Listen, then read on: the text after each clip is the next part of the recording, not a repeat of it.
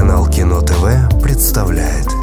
Проект Евгения Стаховского «Реверсивная история отечественного кино» В 2014 году в российском городе Сочи прошли зимние Олимпийские игры, и это вторая Олимпиада на территории России. До этого в Москве в 1980 году прошли летние Олимпийские игры.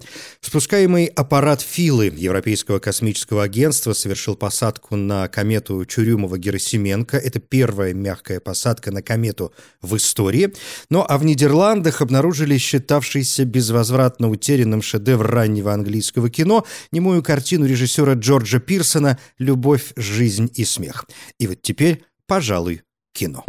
Год 2014. Только один отечественный фильм умудрился угодить в десятку самых кассовых по итогам года, и умудрился, тут очень верное слово. «Ви» или V3D снят Олегом Степченко по мотивам повести Гоголя. И по мотивам тут тоже очень верная формулировка, потому как Гоголя здесь почти нет. Сюжетно это приключение картографа Джонатана Грина, который в начале 18 века отправляется в путешествие по европейскому континенту. В итоге он прибывает на территорию Западной Украины, где узнает о небольшом хуторе, затерянном посреди пышного украинского леса, и о том, как Хама Брут читал молебен над умершей девушкой.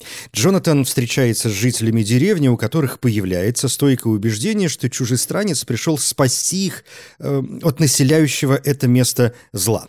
В кастинге на роль Грина, говорят, участвовали Венсан Кассель, Киану Ривз, Шон Пен. В итоге Джейсон Флеминг на роль Натуси, Наталья Водянова, а в итоге Агния Дитковскиты. Это последняя работа в кино для Валерия Золотухина и Нины Руслановой. Создатели уверяли, что хотели перенести на экран параллельный мир Гоголя, но поклонникам Гоголя тут делать нечего. «Ви» — это вычурная сказка с двумя продолжениями. «Тайна печати дракона» 2019 год с Джеки Чаном и Шварценеггером и «Путешествие в Индию на пороге бессмертия» 2022 год с индийским актером, королем Болливуда Шахрухом Ханом. «Ви» Картина совсем не страшная, а скорее смешная. Отдельное разочарование сам Ви. Не Ви, а муха какая-то. Я намерен совершить переворот в картографии и показать людям истинные очертания нашего мира. Есть тут неподалеку один хутор. Но я бы даже врагу не советовал туда ехать. Проклятое место? Вообще с классикой в 2014-м все в порядке. Дубровский Александра Вартанова и Кирилла Михановского сделан, естественно, по разбойничьему роману Пушкина, и тут снова правильнее сказать по мотивам, но Дубровский гораздо ближе к Дубровскому, чем Ви к Вию. Фильм показали еще на фестивале «Окно в Европу» в 2013-м, но это фильм закрытия, а не конкурс, а вот прокат уже 2014 год. Не уверен, что надо напоминать э, сюжет Пушкина, но окей. В двух словах, богатый помещик Кирилл Петрович Троекуров и небогатый дворянин Андрей Гаврилович Дубровский, бывшие сослуживцы, а теперь два друга, два соседа. В какой-то момент происходит ссора, как часто бывает в общем из-за пустяка, разгорается вражда, Троекуров оттяпывает у Дубровского его имение Кистеневку. Дубровский расстраивается и умирает, а его сын Владимир приезжает на родину и становится разбойником, а заодно и поступает на службу в семью Троекурова, благо за давностью лет никто не помнит, как Дубровский-младший выглядит. У Владимира вспыхивает взаимное чувство к дочери Троекурова Маше, а ту выдают замуж, Дубровский хочет ее спасти, она отказывается, мол, уже дала клятву. В общем, э, очередное противостояние людей Дубровского с солдатами людей власть имущих. В конце Дубровский распускает свою команду и скрывается за границей. Только два рода людей по-настоящему Да, да, интересны. да, да. Один из которых знает о жизни решительно все, а второй не знает о ней ничего. Но я где-то посередине. Встретились. В фильме действие романа перенесено в наши дни. Это давно не редкость для мировых экранизаций. Дубровский, роль Данила Козловского, успешный московский юрист. Троекуров, роль Юрия Цурила, олигарх. Маша, роль Клавдии Коршуновой, как водится, училась в Англии и теперь непонятно, что делает на родине. Фильм в целом идет по тексту с известными поправками. То есть в конюшне теперь не жеребцы, а дорогие автомобили. Но посыл э, понятен, и он не столько от Пушкина, сколько то ли от, от Карамзина, то ли от Салтыкова-Щедрина, во всяком случае, именно им периодически приписывают фразу «Если я усну и проснусь через сто лет, и меня спросят, что сейчас происходит в России, я отвечу «пьют и воруют. Справедливости ради замечу, что ни у Карамзина, ни у Салтыкова-Щедрина эта фраза не встречается, а в Дубровском еще и прекрасная музыка Алексея Айги. Попали мы все. Что ты несешь? Жениться мне надо. Я уезжаю в Дубровск. Так что, дура? Еще один классический продукт года «Солнечный удар» Никиты Михалкова по мотивам двух произведений Ивана Бунина. Рассказа «Солнечный удар» и дневников «Окаянные дни».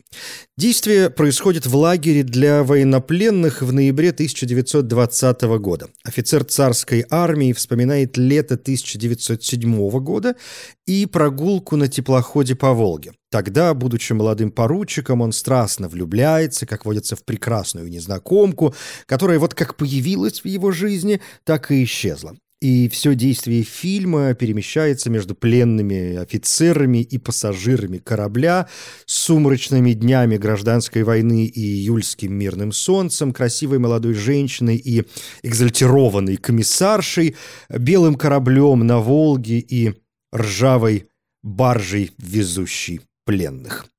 Как и любит все последние годы Михалков, масштабно, денег чувствуется вбухано, заявленный бюджет 24 миллиона долларов.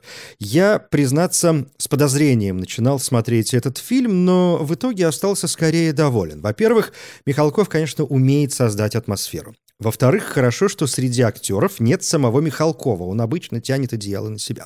В-третьих, удивляет и радует признание, что Первая мировая война проиграна. Там, как известно, вообще с победителями туго. Четыре империи развалили, шутка ли. В-пятых, интересные цитаты и самоцитаты, тот случай, когда они не раздражают, а режиссер может себе это позволить, начиная с катящейся по лестнице коляски, ясное дело, броненосец Потемкина Эйзенштейна, и заканчивая романсом «Не для меня» Николая Девитте. В 1978 году Михалков э, уже использовал его в картине «Пять вечеров», где его напевает герой Станислава Любшина. Слушай, друг, а ты не знаешь, вот такая песня? Не для меня. Забыл мелодию. В «Солнечном ударе» Михалков снова выступает как исторический режиссер, хотя, может быть, его вообще стоит воспринимать как режиссера фильмов, э, нацеленных на прошлое.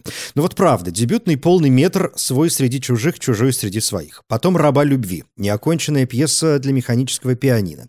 Несколько дней из жизни Обломова. Все это взгляд э, вглубь истории. Что уж тут говорить об утомленных солнцем, э, сибирском цирюльнике и вот теперь «Солнечном ударе». Можно как угодно относиться к Михалкову как человеку, но он, конечно, большой мастер и прекрасный режиссер, даже несмотря на его бесогонье бредни. Это, знаете, как Вагнер. Можно шарахаться от его взглядов и антисемитских задвигов, но композитор-то великий. А вообще порой от Никиты Сергеевича у меня ощущение, что его картины противоречат тому, что он говорит, словно это делают разные люди. Но это не сходится то, что он делает в кино, с тем, что он вещает в жизни. И тут, конечно, возникает вопрос, где настоящее? Если, конечно, мы не говорим о раздвоении личности. Что до удара, то единственное, что и правда немного утомляет, это вот лейтмотивом идущие вопросы. Кто я? Где я? Как это случилось? Когда это началось? Куда все делись? В общем, э, какое-то утро 1 января, а не солнечный удар. Что? Я что-то не видел? Мы что-то не видели? Не понимали что-то? Я все видел, все понимал. Все понимал. Только ручками своими ни к чему прикасаться не хотел. «Солнечный удар» получил главный приз с премии «Золотой орел», плюс еще четыре награды – оператор, художник-постановщик, музыка и костюмы. Актерские награды ушли Александру Сбруеву и Елене Лядовой, и это другие фильмы. Сбруев – это кино про Алексеева, Михаила Сигала. Картину и правда стоит посмотреть хотя бы ради блестящей игры Александра Сбруева. До этого он не снимался в кино 10 лет, со времен «Кожи Саламандры» Алексея Рудакова. В Алексееве Сбруев играет очень очень пожилого человека, который вдруг выясняет, какой след он оставил в судьбах других людей. А он, например, пил чай с Тарковским и попал в КГБ из-за Гагарина. Но фильм совсем не об этом. Кино про Алексеева дает настроение хорошего, доброго, может быть, даже советского кино. Ужасно интересно, к чему приведут все эти повороты в судьбе героя, даже несмотря на некоторую неправдоподобность. Ну вот, в частности, радиоэфира. Но, с другой стороны, может быть, это у меня, отдавшего радио больше 25 лет, возникают подозрения, а у нормального зрителя, незнакомого с внутренней кухней, ничего и не шелохнется. А я считаю, что любовь очень утилитарная вещь. В плане? Ну а что такое любовь? Ну, это когда... Нет. Никогда а что? Что это за чувство? Да? Лядова — это Левиафан Андрея Звягинцева. Тут же «Золотой орел» за лучшую режиссуру, монтаж и роль второго плана Роману Мадянову. В центре сюжета семья, живущая в далеком городке на севере России, и местные власти хотят отжать у семьи дом и землю для собственных нужд. Внутри этого противостояния несколько линий. И семейные конфликты, и социальные, и даже религиозные. Толчком к созданию картины послужил случай, произошедший с человеком из американского штата Колорадо. Он снес бульдозерами несколько зданий в своем городе после того, как строительство цементного завода заблокировало подъезд к его мастерской. Из этой истории вместе со сценаристом Олегом Негиным Звягинцев развил сюжет, вдохновляясь параллельно повестью Генриха Клейста «Михаил Кольхас», рассказывающий о торговца лошадьми, который восстает против несправедливости по отношению к нему и хочет добиться правды, согласно своему девизу «Пусть свершится правосудие, хотя бы и весь мир рухнул». Книга Иова, тут же, повествующая о страданиях невинного человека. Ну и, собственно, давший название фильму трактат Томаса Гоббса «Левиафан» — это библейско-мифологическое морское чудовище, которое у Гоббса символизирует государственную власть в абсолютистском понимании политики Гоббса. Я еще раз говорю тебе, не волнуйся ты. Всякая власть от Бога. Пока Богу угодно, беспокоиться тебе не о чем. А вот угодно ему... Ну, а у кого мне еще спросить-то, владыка? Угодно, угодно. Фильм снимали в Мурманской области, в частности в Териберке, которая после этого стала страшно популярна. И там э, образовался свой фестиваль. Приезжаешь, вот тебе табличка «Скелет кита Левиафан» туда. Картину высоко оценили и российские критики, и на международном уровне. Фильм был выбран для участия в основном конкурсе Каннского кинофестиваля и в итоге приз за лучший сценарий. «Левиафан» признан лучшим фильмом года на лондонском кинофестивале BFI и международном кинофестивале Индии. Получил награду за лучший фильм на иностранном языке премии «Золотой глобус» и премию Asia Pacific Screen Award за лучший полнометражный фильм. Номинация на премию «Оскар». Правда, победила тогда Ида, польского режиссера Павла Павликовского. Несмотря на все регалии, фильм, конечно, понравился далеко не всем. Например, Министерство культуры Российской Федерации было возмущено и предложило создать принципы, чтобы в будущем можно было запретить фильмы, которые очерняют национальную культуру. Как бы то ни было, Левиафан почти сразу породил известную шутку, которая и не шутка вовсе. Мол, это не фильм Звягинцева. Это наш общий фильм, и чтобы его посмотреть, не нужно идти в кино. Достаточно выйти за дверь своего дома. Можешь ли ты удой вытащить Левиафана и веревкой схватить за язык его? Будет ли он тебя умолять? Будет ли разговаривать с тобой кротко? Другой российский фильм, проявивший себя на международном конкурсе «Белые ночи» почтальона Алексея Трепицына. «Серебряного льва» в Венеции за лучшую режиссуру получил Андрей Кончаловский. Это история о жителях глухой русской деревни. Основной контакт которых с внешним миром почтальон. Он забирает почту из небольшого отделения Вершинина на своей маленькой лодке и развозит ее по селениям, где есть электричество, и на том спасибо. Развозит трепиться не только письма и газеты, но и пенсию, и продукты, и другие предметы из небольшого магазина рядом с почтой. Все актеры в фильме не профессионалы. Кастинг шел больше года. Картину снимали в Архангельской области. Это полудокументальный квазидокументальный фильм, очень увлекательный, но есть и некоторая проблема. Это, знаете, такой отдельный русский язык, такой отдельный говор, что порой совершенно непонятно, что говорят герои. Да ты чё? Кусечки-то длиннее были в школе, что то обрезала. Придурок, а. Удобно было дергать. Так, чтобы двойку-то не получать, кому охота. Как бы, чтобы добивались, выгнали. Ага, придурком был, придурок и А вы остался. бежали как лошади. На Московском кинофестивале показали два отечественных фильма. «Да и да» Валерии Гай Германики. В ее стиле, но, мне кажется, не самая лучшая работа. Актрису Агнию Кузнецову номинировали на Нику. И «Белый ягель» Владимира Тумаева о жизни немцев на Крайнем Севере. Тут и быт, и олени, и любовь, и нелюбовь. В центре история молодого парня, влюбленного в девушку, которая давно уехала на Большую Землю, и он вроде бы даже женится, но жену не любит, и вот тут приезжает его красотка. Роскошное кино с калмыцкими, бурятскими, якутскими и ненецкими актерами. Приз зрительских симпатий фестиваля. Хестера. Поедем. Звонить надо. Ребят. Кому? Позвоню. Детям Хасавы. Пусть приезжают. Сяне тута. Фатагартам да Нью-Йорк. Вряд ли приедут. Они уже наш язык забыли. Вот. Во-во. А мы с ним по-русски. Да, Лёш? Почти как обычно, в 2014-м появилось много комедий, по крайней мере, по заявлениям авторов. И почти как обычно, очень мало приличного. Из запомнившегося «Горько-2» продолжение популярной истории, получившейся, видимо, смешнее первой части. Вообще, первая «Горько» — это, собственно, не комедия, и это важно понимать. «Быстрее, чем кролики» — четвертая совместная работа режиссера Дмитрия Дьяченко и квартета «И».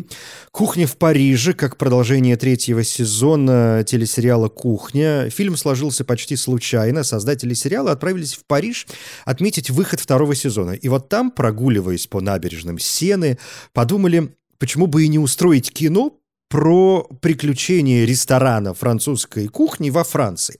В начале фильма пародируются некоторые моменты мультфильма «Рататуй», в русском дубляже которого принимал участие актер Дмитрий Назаров.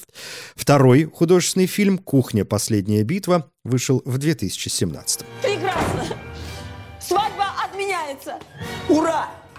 Как отменяется? Я вам сделаю тортики. Я хотел, чтобы вы выехали. На этом фоне еще более достойно выглядят комедии, показанные на фестивале «Окно в Европу». Комедии на фестивалях вообще редкость, а тут вот такая удача. «Мама дорогая» Ярослава Чеважевского, и пусть это будет место номер два о женщине, у которой уже вырос сын, а она ростила его, ночью не досыпала, еду не доедала, и вот он уже решил создать собственную семью, но мать совсем не уверена, что его пассия сможет заботиться о нем как следует. Интригует и актерский состав. Ксения Рапопорт, Марина Голубь, Юрий Колокольников и другие. Спецприз жюри за верность жанру. Комедия «Пациенты», дебют Эллы Амельченко, и это место номер один отдельно совершенно стоящая комедия, точнее драмеди, или та самая семейная драма, которую мы так умеем делать. Молодая пара мается, и каждый своими и общими рефлексиями, тем более он вроде как невнятный писатель, а она вроде как третьесортная актриса, и может уже пора забеременеть. Он ходит за поговорить к психотерапевту, а она в церковь к батюшке тоже мне злой и добрый гений, а то и вовсе ангел и демон, один из которых говорит, что с супругой надо развестись, а другой, что надо сохранить семью. И вот так семейный, да в общем даже не конфликт, перерастает в противостояние науки и религии, а это всегда заманчиво. Не убиваю, не краду, не лжесвидетельствую, не поминаю имя Господа нашего в суе. Не похвалите меня?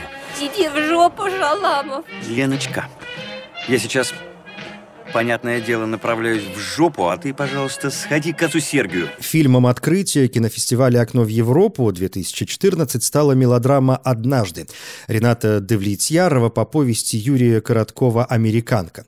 Это ремейк фильма «Американка» 1997 года. Молодой парень влюблен в девушку своего погибшего брата, и «Американка» — это игра. Это пари, по которому проигравший должен исполнить любое желание победителя. И это могло бы быть классное кино, но вот опять очень много закадрового текста, и он там совсем не нужен. В кадре, в общем, все есть, э, и создается ощущение, будто авторы побоялись остаться непонятыми.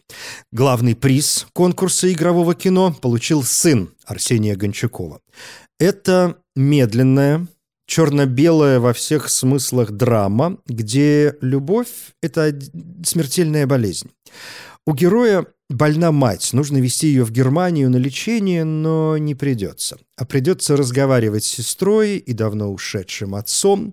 Сын эмоционально довольно трудное кино, но оно того стоит. Мама. Мам. Мама, открой. Оставь меня! Мам, я же сказал не запираться. Мама, открой, я сказал! Мама! Мама! Мама, я сказал! Тихо, тихо, тихо. Главный приз «Кинотавра» достался драме «Испытания» Александра Котта и тут же операторская работа. Как и в случае с сыном, это довольно медленное, но тут еще и созерцательное кино, где никто не разговаривает, только музыка и шумы, чего уж точно не ожидали от режиссера, который до этого снял «Брестскую крепость» и поучаствовал во вторых и третьих «Елках». К слову, в 2014-м вышли елки 1914, и нет, это не порядковый номер, хотя не исключено, рано или поздно мы до него доберемся. Если и сравнивать испытание Котта с его собственными работами, то это скорее к дебютному фильму «Ехали два шофера» 2001 год. Что там двое парней борются за сердце девушки, что тут. Но, правда, с разным успехом и разным финалом. Финал испытания обескураживает становится окончательно понятно, почему тут все молчат. И понятно, как трудно было соревноваться с этой картиной другим отличным фильмом, которые, вероятно, займут свое место в истории отечественного кино. И это в первую очередь класс коррекции и дурак. Класс коррекции – полнометражный дебют Ивана Твердовского. В центре девушка Лена, передвигающаяся в инвалидной коляске. После многих лет домашнего обучения она хочет вернуться в школу, и ее определяют в специальный класс для учеников с физическими и психологическими, скажем аккуратно, проблемами. И она сталкивается и со злом, и с добром, и, по сути, это фильм о борьбе людей с ограниченными возможностями не только с системой, но и с отдельными представителями общества. В главных ролях Мария Поезжаева, Филипп Авдеев, Никита Кукушкин, это все актеры Гоголь-центра Кирилла Серебренникова, ну и тут же Наталья Павленкова и Ольга Лапшина, которые позже появятся и в других фильмах режиссера. У вас что, новенькая появилась? Откуда у нее карета такая? Да, твое дело, заткнись. Ножками-то не ходим, да? Жирная, завали. Давай сфотаем. Что ты сказала? Заткнись, заткнись. в тыкву, небось, превращается же. Давай с этим ё-моё. красавчиком. Что, твой Давай улыбочку на А ты камеру, что, вас что снимает. Подожди, ты вообще заразный, отойди. Да я ее сниму. Тебе что, больше всех интересно, я тебя спрашиваю? Не надо ее снимать. Не надо ее Ты снимать. что, меня не слышишь? Я кому обращаюсь? поехали отсюда и все. «Дурак» — социальная драма Юрия Быкова. Приз за лучший сценарий. Фильм сравнивали с «Левиафаном» Звягинцева, но не по стилю или художественному решению, а по теме борьбы одного и, по сути, маленького человека против коррумпированной власти. Тут и беззащитность, а еще и отношение к таким людям, заложенное уже в названии. Герой дурака – молодой сантехник, роль Артема Быстрова. Как-то вечером он идет э, чинить трубу и на месте обнаруживает огромную трещину. Понимает, что здание в критическом состоянии и вот-вот рухнет, э, похоронив всех жильцов. Он пытается достучаться хоть до кого-нибудь. И основная интрига фильма в том, получится ли у него это. «Дурак», как уже показывает история, один из лучших отечественных фильмов, созданных в 21 веке. Мало того, что он просто интересный, он делает то, что хотя бы иногда должно делать искусство. Обнажать раны, вскрывать нарывы. И, как и в случае с Левиафаном, это летопись, по которой когда-нибудь будут изучать историю страны. Давно ты о людях стала думать? Когда 800 человек разом сдохнуть может. А когда они по одному дохли, ты о них думала? Приз за режиссуру на кинотавре получила Анна Меликян с картиной «Звезда» о красивой, но неуклюжей девушке Маше, мечтающей стать звездой, и светской львице Рите, которая хочет замуж за замминистра и конфликтует с его сыном Костей. Северия Янушевскайте получила приз фестиваля за лучшую женскую роль, а потом еще и «Золотого орла». Павел Табаков, сын Олега Табакова и Марины Зудиной, сыграл тут дебютную роль в большом кино. Тинатинда Лакишвили до звезды сыграла роль в альманахе Ризо Гигинишвили «Любовь с акцентом», где ее заметила Анна Меликян и полетела познакомиться с ней в Грузии. Что до лучшей мужской роли фестиваля, это Алексей Филимонов с картиной «Еще один год» Оксаны Бычковой. Это очень вольный ремейк драмы «С любимыми не расставайтесь» режиссера Павла Арсенова по сценарию Александра Володина, 1979 год. Еще один год это, собственно, год жизни молодой московской семьи. Она начинающий дизайнер, он по ночам таксует, и кажется, что они очень разные. У них разные друзья, разные интересы, разные цели. И они, если будет позволено так выразиться, из разных социальных слоев. Фильм исследует устройство подобных мезальянсов и задает вопрос, правда ли, что любовь все преодолеет. 7140 рублей с учетом скидки. О, смотри, какая желтая крутая. Ты бесит желтый. Давай ее возьмем. Да прикольный цвет. В черных вся Москва ходит, а в желтом никто не ходит.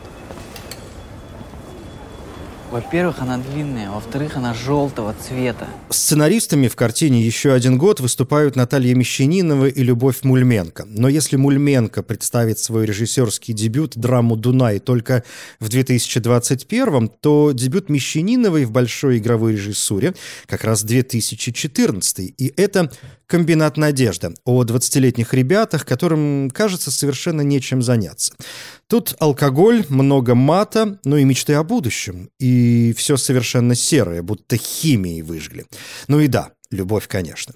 Кроме того, 2014 год совершенно невозможно представить без фильма «Шагал Малевич». Тут вроде как должно быть некоторое противоборство двух художников. На деле на первый план чаще выходит любовная история. Без фильма «Дар» что выглядит местами как кино для детей, но вряд ли это детская история. В центре 12-летний парень, живущий в провинции, с матерью, которая вечно в командировках, поэтому он чаще проводит время с отцом. И это обычная жизнь, но вдруг приезжает бабушка, оказывающаяся настоящей колдуньей. Или, если хотите, ведьмой. Дар — туманное, замысловатое кино, такие мистические облачения, помноженные на порой проскакивающую стилистику Тарковского. Без фильма «Питер. Лето. Любовь». Обычная история, но такие мелодрамы цепляют именно своей роднотой. Ощущение, что и в жизни такое у каждого было. Ну и Петербург, опять же, вечно манящий. Есть один сайт. Выбираешь райский уголок в третьем мире. И вперед. Буду преподавать английский в Санкт-Петербурге. В Санкт-Петербурге? Послушай, я влюбился в русскую девушку. Я очень рада встрече, Элliot. И у нее родился твой сводный брат Федор. Ну, привет, Эллиот. Среди фильмов 2014 года отмечу также картину «На дне» Владимира Котта, вольную экранизацию пьесы Горького, действие перенесено в наши дни. «Зимы не будет» Ильи Демичева, это и катастрофа, и черная комедия, и философский фарс. Аня Перелешина читает Цветаеву, Ингеборги Дапкунайте. Вообще хорошая актерская компания, и с одной стороны слегка запутанная история, с другой обычная текучая жизнь в разных ракурсах. «Без кожи» Владимира Бека, артхаус про внезапную откровенную любовь. Ну а закончу фильмом «Река» Андрея Килина и Сергея Потапова.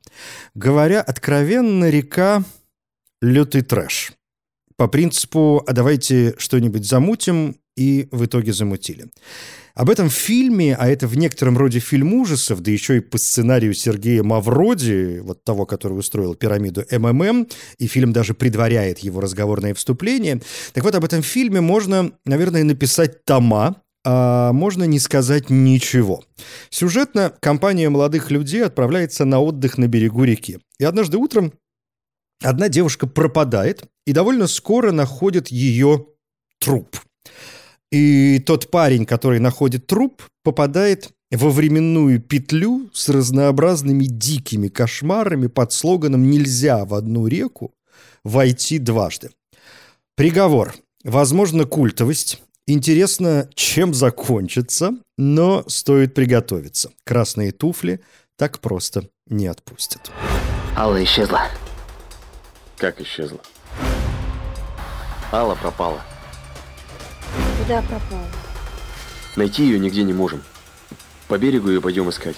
А ты здесь сиди. Если она вернется, чтоб никуда не уходила. Это был 2014 год и очередная попытка полюбить отечественное кино. Хочется верить, что она хоть немного удалась. Я Евгений Стаховский. Спасибо. Реверсивная история отечественного кино.